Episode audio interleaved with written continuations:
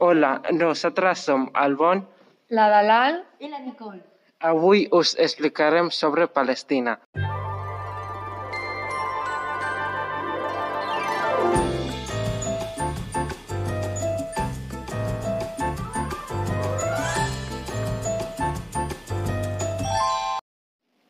Primer de tot, us direm què està passant a Palestina.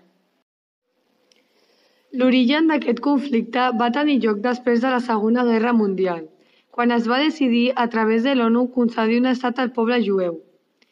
El problema ve quan l'ONU decideix donar-los una part del territori de Palestina, un lloc que ja estava habitat pels palestins.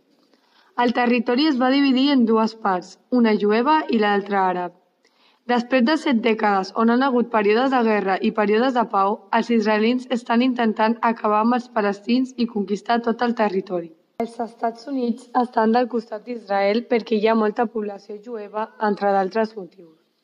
Llavors, li donen poder a Israel per atacar a Palestina.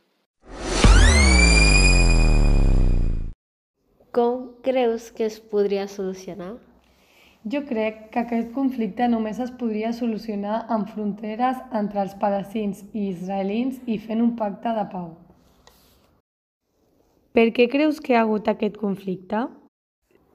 Jo crec que és per culpa d'Israel, ja que és qui està conquerint a poc a poc Palestina.